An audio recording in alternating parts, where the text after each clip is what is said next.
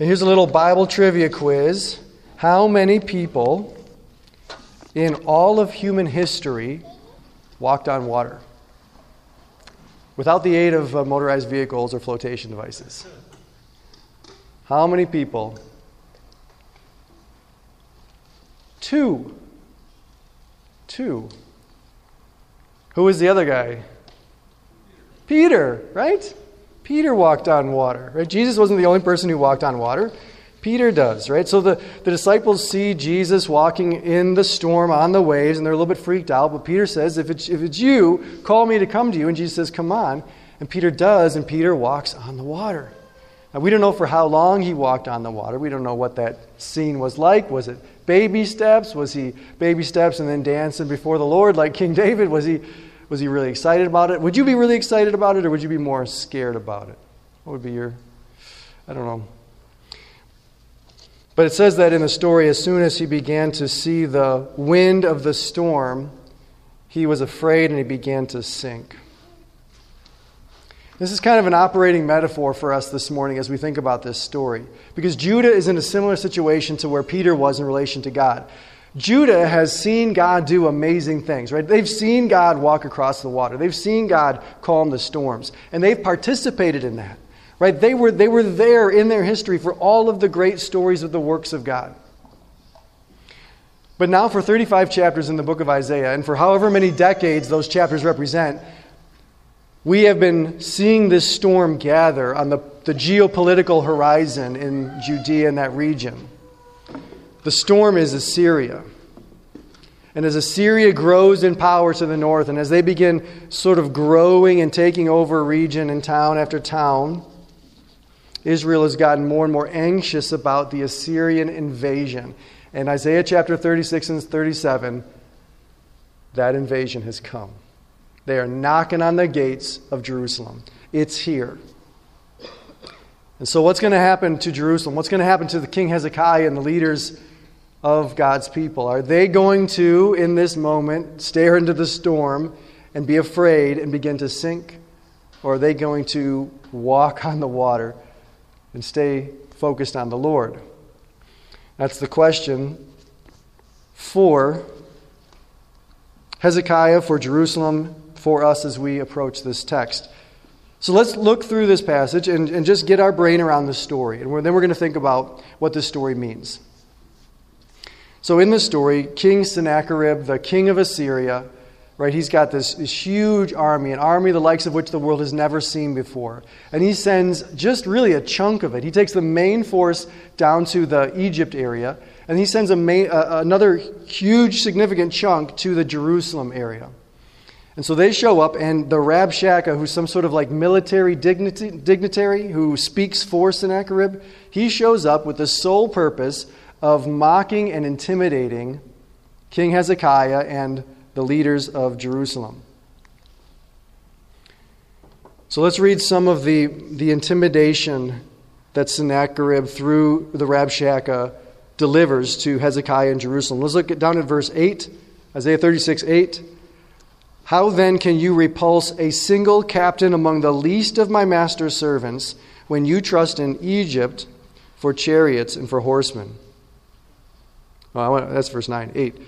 I want to read verse 8. Come now, make a wager with my master, the king of Assyria. I will give you 2,000 horses if you are able on your part to set riders on them. How can then you repulse a single captain among the least of my master's servants when you trust in Egypt for chariots and for horsemen? Moreover, is it without the Lord that I've come up against this land to destroy it? The Lord said to me, Go up against this land and destroy it. Every part of this, every breath of this is mockery, right? Then Eliakim, Shebna, and Joash said to the Rabshakeh, Please speak to your servants in Aramaic, for we understand it. Don't speak to us in the language of Judah within the hearing of the people who are on the wall. But the Rabshakeh said, Has my master sent me to speak these words to your master and to you, and not to the men sitting on the wall, who are doomed with you to eat their own dung and drink their own urine? Then the Rabshakeh stood and called out in a loud voice in the language of Judah, Hear the words of the great king, the king of Assyria, as opposed to your guy, whatever his name was again. Thus says the great king, Do not let Hezekiah deceive you, for he will not be able to deliver you. So the Rabshakeh's job is, is just to intimidate and mock. So they hear this, these leaders hear this, they get, they get upset, right? They tear their clothes, they put on sackcloth and ashes, and they go to King Hezekiah, tell him, and then they call the prophet Isaiah.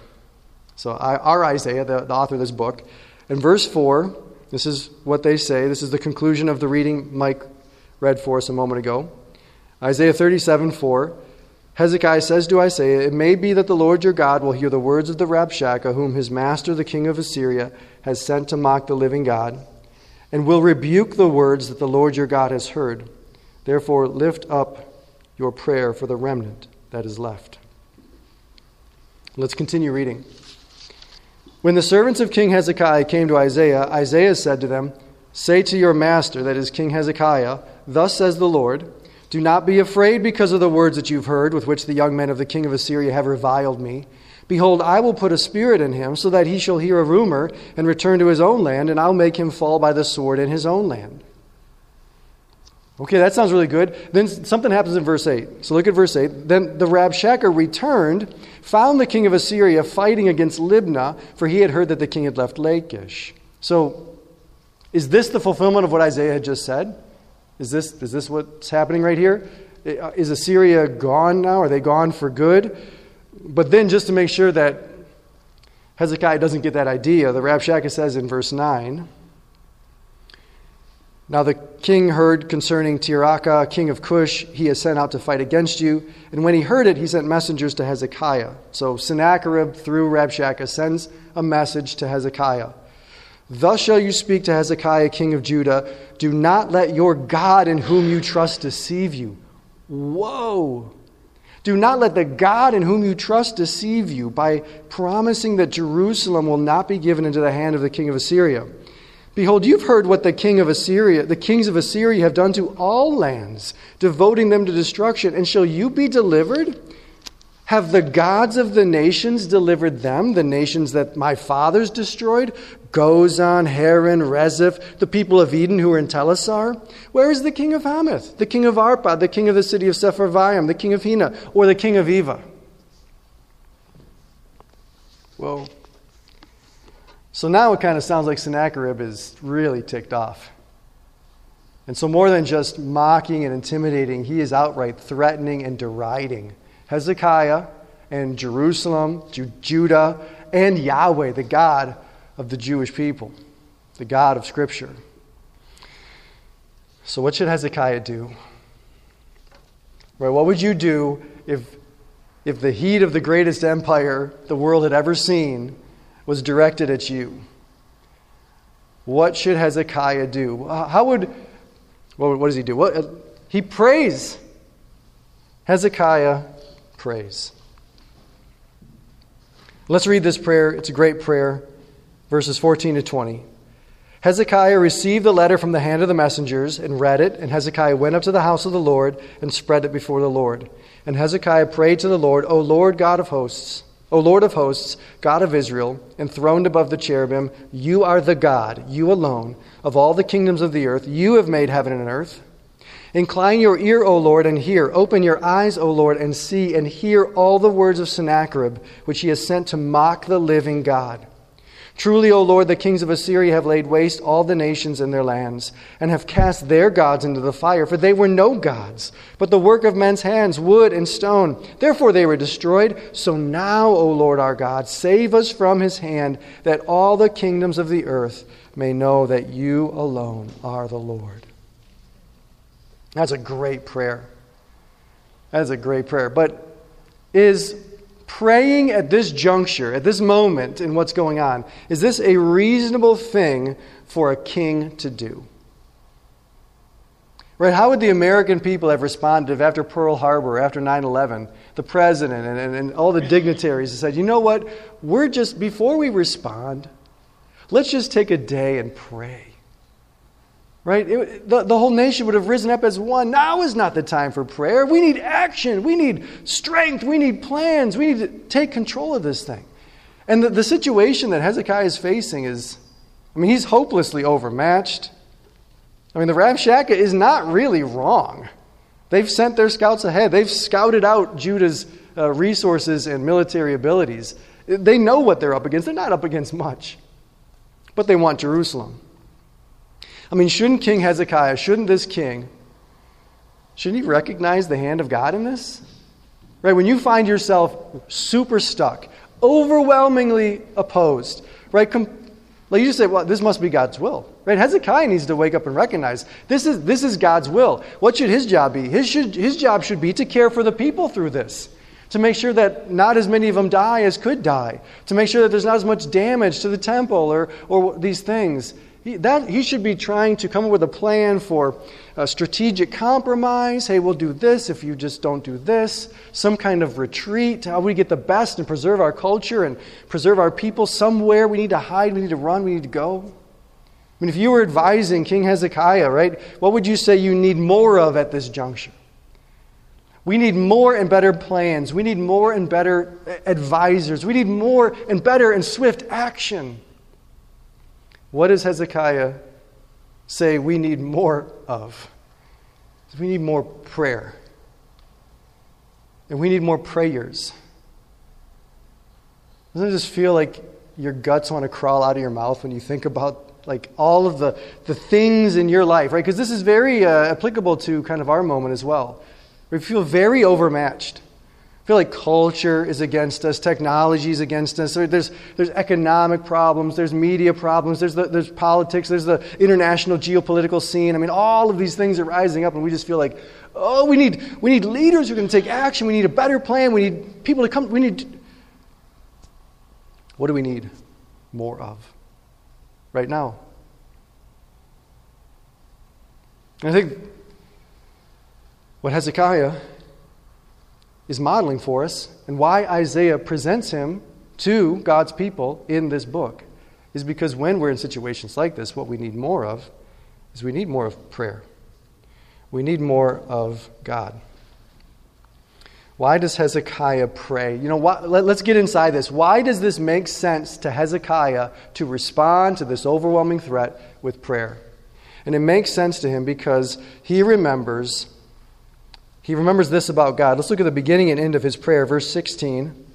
O Lord of hosts, God of Israel, enthroned above the cherubim, you are the God, you alone.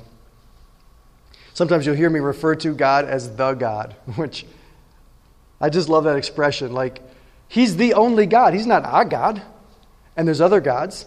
He's the God. He's the only God. Look down at verse 20, how he concludes his prayer. He says, I want all the kingdoms of the earth to know that you alone are the Lord.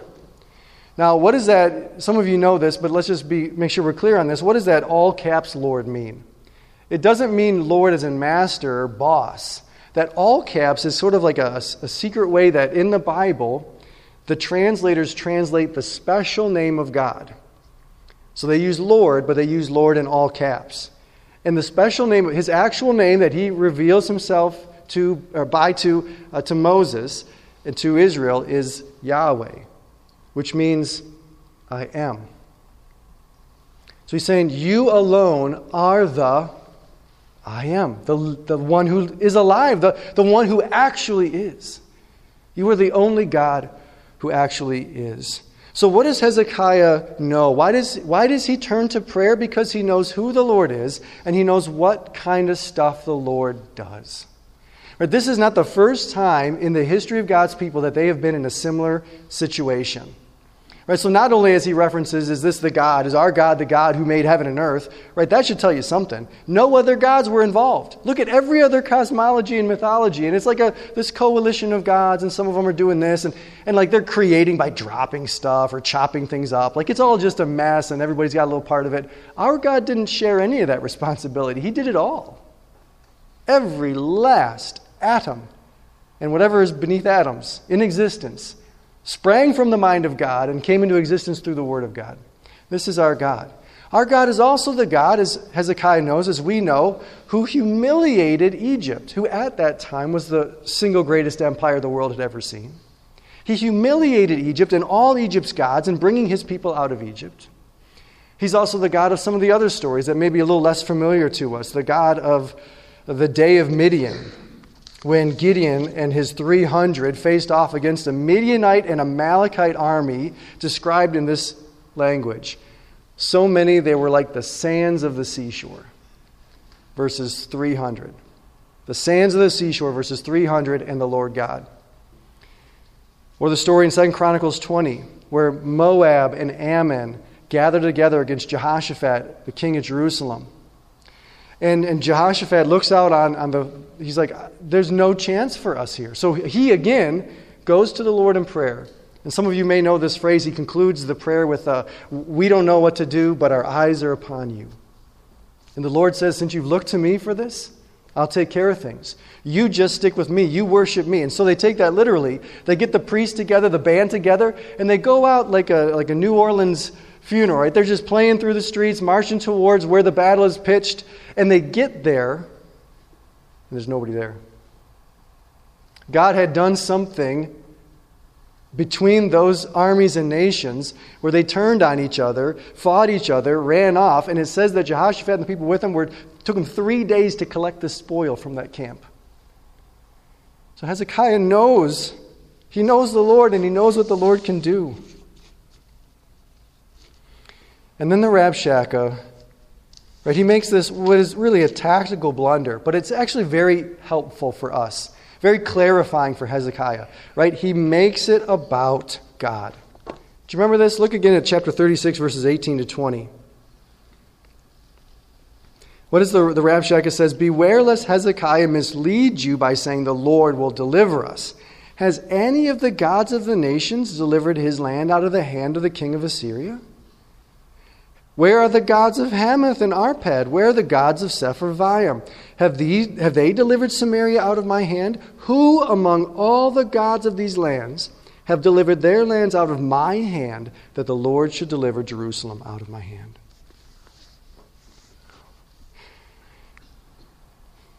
Wow, right? Wow. So the Rabshakeh makes it about God. So Hezekiah is like, all right. He hands it over to God, and the Lord says he will handle it. So now look back in chapter 37, verses 21 to 35 is the Lord's answer through Isaiah to Hezekiah. Let's just pick up in verse 35 at the very concluding sentiment of the Lord in assuring Hezekiah what is going to happen. He says, I will defend this city to save it for my own sake and for the sake of my servant David. I will defend this city for my own sake and for the sake of my servant David. He's saying, I will keep my promise. I will keep my covenant for my own sake. I will be faithful to everything that I have promised. And so, don't be afraid of anything else. Just fear me. I will be faithful. And so then, God will keep his covenant for his own sake and then God acts. Let's read the conclusion of this story in chapter 37, verse 36. And the angel of the Lord went out and struck down 185,000 in the camp of the Assyrians. And when the people arose early in the morning, behold, these were all dead bodies. God obliterates the Assyrian army. This is actually historically attested to outside of Scripture. Herodotus, the first historian in human history, uh, recognized as a historian, a Gre- Grecian historian, talk, talks about this event without reference to the story in these scriptures. And then there's another guy, uh, something like that, And who's a Babylonian historian a couple hundred years later, who also verifies and validates this story as well. So, this, like, God obliterated the Assyrian army. And not only did he obliterate the Assyrian army, look at how the story concludes and what happens. Then Sennacherib, king of Assyria, departed and returned home and lived at Nineveh.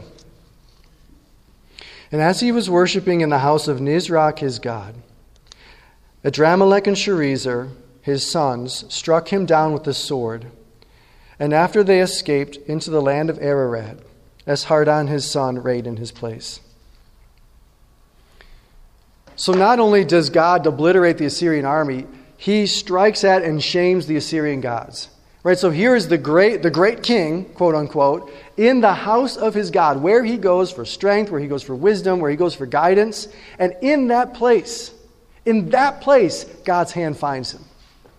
Should be the safest place for Sennacherib, is in the house of his God, if his God is so great and so big. And there, God strikes him. You know why that's the case? You know how that's true, why that's possible? It's because Nisroch is nothing. Nisroch is a little statue, a figurine, a gift shop trinket, backed up by a story, a myth, a projection, a figment of somebody's imagination. That's all Nisroch is. But the Lord, He's the living God. He's the only God. He's the only God who is alive. He is the living God. And so, friends, the point of this story for Isaiah's first readers, for us, fear the Lord above all, and you will find him faithful in all. Fear the Lord above all, and you will find him faithful in all. I think we actually owe the Rabshakeh uh, some gratitude here because he really clarifies the situation. He says, you know, you, might be just looking at our armies, and you might just be looking at the, the landscape and where we could retreat there, we could hide there. You might just be looking at these things, but I want to tell you something. It's about gods. That's what the Rabshakeh is saying. He's saying, our God is going to wipe up your God. This is a battle of gods. The problem that Hezekiah and Israel was facing was not the problem of Assyrian geopolitical dominance. It wasn't the problem of the Assyrian army. It was a theological problem. Our problems like theirs, are theological. They are contests of gods. And the question for Hezekiah is the same question for us Are there gods out there who can compete with your God? Are there gods out there who can intimidate your God? Who, when they get together in a little group, all of a sudden Yahweh's like, oh man. Are there gods out there who are so strong or so savvy that they can obtain a tactical advantage? Where all of a sudden our God realizes, oh no, they're behind me now. Is that a thing for our God? Hmm. Of course, no, but we don't tend to actually live and think in terms of gods. Right? We, we don't tend to think in terms of our God is greater than all gods because we don't think about any other gods. But now let's talk about threats. This is what this is what Rabshakeh is revealing that this great threat that you're feeling is actually our God coming to kick your God's hind end. What about threats? Are there threats in this world that you're going to face that are too large for your God. That when your God look, when you pray this threat to your God, and He says, well, I, I, "Too complicated for Him, Lord, I can't get my mind around this thing. Can you help?" And He's like, uh, "Why don't we? Let's Google it. Let's Google it together." Is that a thing? Uh, are there threats too large or too complicated for our God? Are there things in this world that are more to be feared than He is? storms that we're going to face that are more frightening than He is in His glory, armies that we're going to face. Right? Is there anything that we're going to encounter in, in life, whether death or anything we encounter? Is there anything in the angelic world, any rulers, anything that's present in your life, or anything that's to come, or any powers, or anything way up high or way down deep that we haven't found or explored yet? Is there anything in all of creation that is able to do anything to thwart God's will and his purposes. And all God's people said, uh uh-uh. uh Right? Not at all. What about your, what about your thing, though? What about your thing? Oh, well. Now, I want to even push on this one level further here as we reflect on this, because again, we don't tend to think in terms of gods. And of course, when we talk in terms of threats, yes, God is greater than these things. But one of the things that Rabshakeh is using to intimidate Israel, to intimidate Jerusalem and Hezekiah, is their claim of cultural superiority. Did you catch that? What was the thing with the horses? Remember? So, like, to, to have and breed horses in such um, um, numbers is kind of an indicator at that time of wealth, of savvy, of wisdom, of care, of a higher, nobler, stronger culture. And so he says to Hezekiah, Listen, we've got so many amazing horses that we'll give you 2,000, but you have to be able to put somebody on them. Is that going to be a problem for you guys? Right? And then, and then what are your horses? Oh, you got them from Egypt? Oh, those are fine. Those are a good budget horse. Right? I mean, he's mocking Israel's culture. So you're relying on Egypt? Well, we don't have to rely on Egypt. It's nice to have friends, but we don't really need them. And behind that is our God is so much more superior to you and your God. Look at the prosperity we have. Look at the dominance we have in every area of civilization. So let's push on this even further. We want to talk in terms of God's uh, threats. Okay.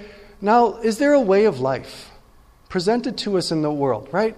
In, in, in some magazine or some website or some, some news outlet or some, some, some celebrity kind of vision of life that is going to be better than the one that we have? Is there, a, is there a, a way of life out there that can lead you into the fullness of what it means to be a human being? That can carry you through all of the sufferings you're going to face and even give you a sense of peace and joy in them? That can turn you into a wholehearted, loving person and then after it has blessed you with all of those things in this life, can assure you of an eternity of glory afterwards. Is there any other way of life that is superior to that? If there is, go there. But there isn't, because that's here. So our God is to be feared above all. What, what Hezekiah wants us to know, what Hezekiah knows and Isaiah wants us to know, is that the, our God alone is the Lord. Our God alone is the great I am living God. Our God is the only God that actually is. That's what we mean when we say He's the living God. He's the only God who is. When you are faced, you may say, well, this is pretty basic stuff. David. This is pretty basic stuff, Scripture. When you're faced with threats, what do you turn to? You think this is a really big, complicated problem. Well, then you need to return to the most basic, most essential truth. That's what Hezekiah does here. He says, I, I, this, I can't see my way around the end of this. There's no, this is rolling right over me. And so he returns to the most essential, basic truth in, in all creation God is the one who is. And so that's why he prays.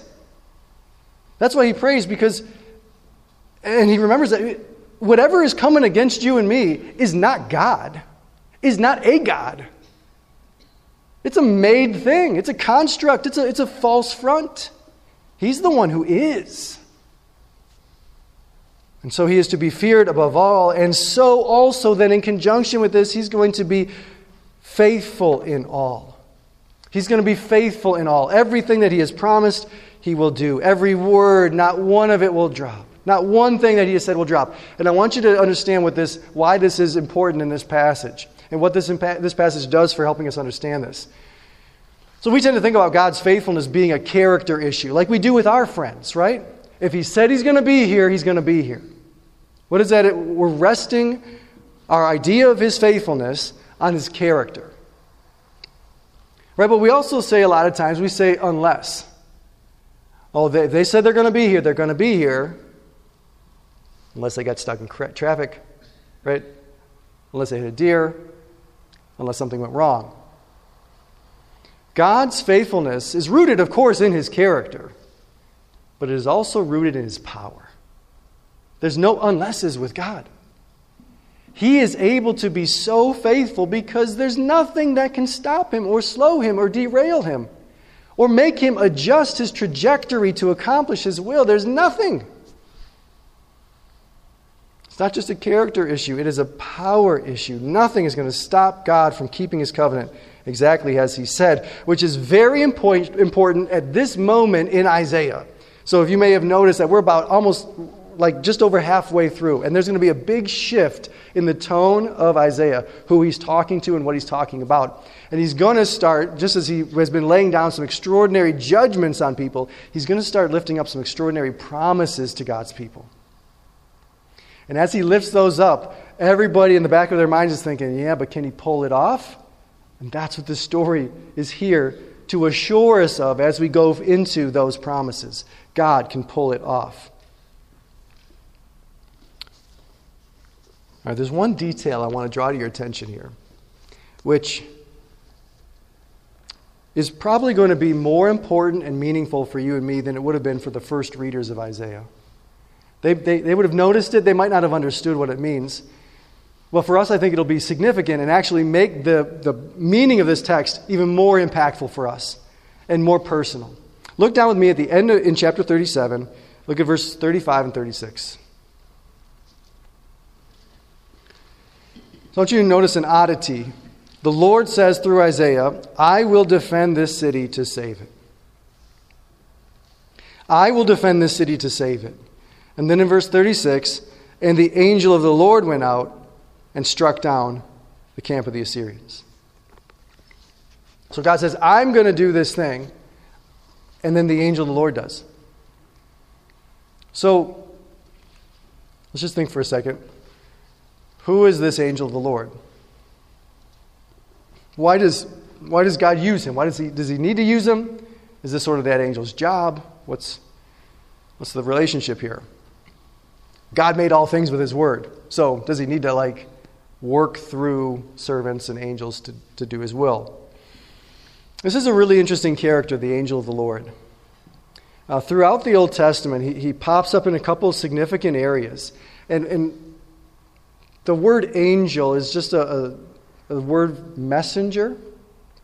So there's something that distinguishes him from other angels, other messengers that show up from God. And two things that really stand out. The first is every other angel, every other messenger, when they show up and deliver God's word to a prophet or, or somebody, and if that person is struck with awe and bows down and worships that angel, that angel says, Knock that off. Don't do that. I'm not God. I don't receive worship. But when the angel of the Lord shows up and people bow down and worship him and offer sacrifices to him, he's like, Cool, all right, you get it. What? I thought you should worship and serve the Lord your God alone. But should we also serve and worship the angel of the Lord? I mean, what is the relationship here? The other thing that's strange is in every context where the angel of the Lord shows up and does something, God is saying, I will do it. I myself will do it. And then the angel of the Lord does it. So, what is the identity of the angel of the Lord? Who is this character throughout Scripture? And of course, we're just meeting him here in Isaiah, but there's many, many stories of him popping up through uh, over the course of hundreds of years of biblical history. So, who is this person? It's really interesting that in the Old Testament, the phrase the angel of the Lord is used 53 times. When we go to the New Testament, you know how many times that expression is used? Zero times. Because in the New Testament, we know him by a different name. Right, so the angel of the Lord is, in fact, the eternal Son of God, Jesus Christ our Lord. Jesus Christ existed before he was born, before he was conceived. Right? He is the eternal Son of God. He has always existed. What was he doing? Was he just like chilling, playing video games for millennia, waiting for God to be like, all right, now? No, he was doing what he always does, which is to see to it that the Word of God is fulfilled and kept and that the will of God is done. This is what the eternal Son has eternally been doing. And he's been doing it for eternity. And he's been doing it, obviously, we know him now as Jesus in flesh since AD 0. This is Jesus. So here's what this means it means that when we think about all of these things that we've been saying that are true about God, God is to be feared above all, God is faithful in all, it's not just God, it's Jesus. Right? Not, it's Jesus who is to be feared above all, Jesus who is faithful in all. Jesus is unstoppable. So now go back in all the different things that we were talking about gods and against threats and the way of life and all of these comparisons with Nisroch and all this stuff, and now substitute Jesus for all this. And you might say, well, this is, is this something we need to do? I think it is. I think it really is. This is, God thinks that it is very important for our idea of who God is to learn about God in Jesus. This is why the Father sent the Son to be the Savior of the world. Jesus has come to be to us the vision that God wants us to see when we think of God. And doesn't it change things a little bit to think God is unstoppable? Oh, sure, God's God. Jesus is unstoppable. Wait a second, Jesus? The one who died for me? The one who gave his life for me, my shepherd, the good shepherd, is the also the unstoppable one? It changes things. Jesus is unstoppable. So, is God able to keep his covenant promises no matter what? We hear in this story, absolutely yes. But what is the final answer to that question? The final answer is Jesus. Jesus is the final answer to the question of whether God is able to keep his promises no matter what. Oh, yeah, what if he's dead? Can you keep him then? Can he keep him? You better believe it. Our Lord is utterly and absolutely trustworthy. So don't throw away your confidence in Him for anything. Don't, don't go over to Nisroch. Don't worry about the storm. Don't stare into the storm and get all fixated on the storm and get all worried and anxious about the storm.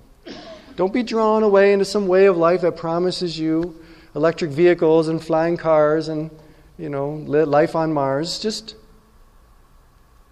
don't throw away your confidence in the Lord. Trust the Lord. He is to be feared above all, He is faithful in all.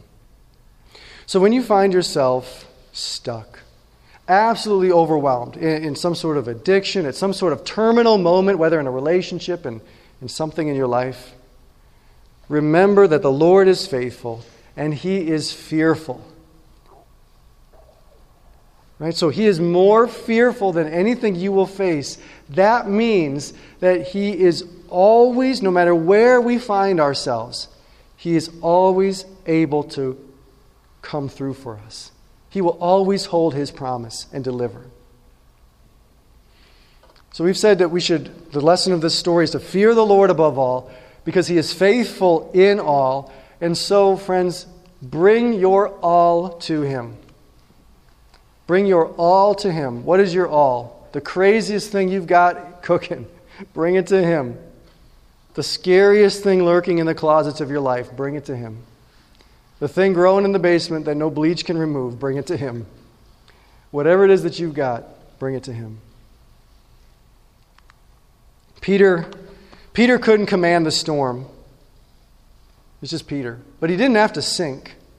And you know something? He stopped sinking the second he took Jesus' hand. And he was back on top of the water. And Hezekiah, he couldn't defeat Assyria. There's no way. But he didn't have to be afraid of their threats. And the moment that he heard the word of the Lord, he stopped being afraid. Because, friends, the Lord will keep his word to us through it all, whatever it is that you're facing. In Jesus' name. Let's pray.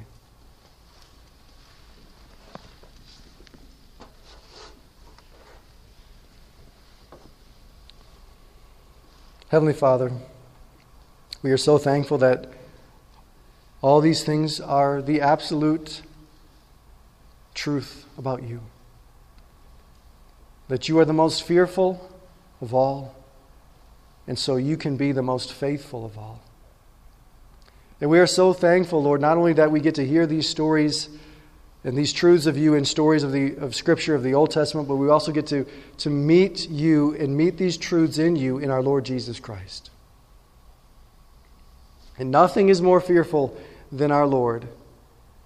And so we know that He will be faithful to every word that He has said and that everything that is true, that he, has, that he has promised, that He has declared over us, is true 100% absolutely.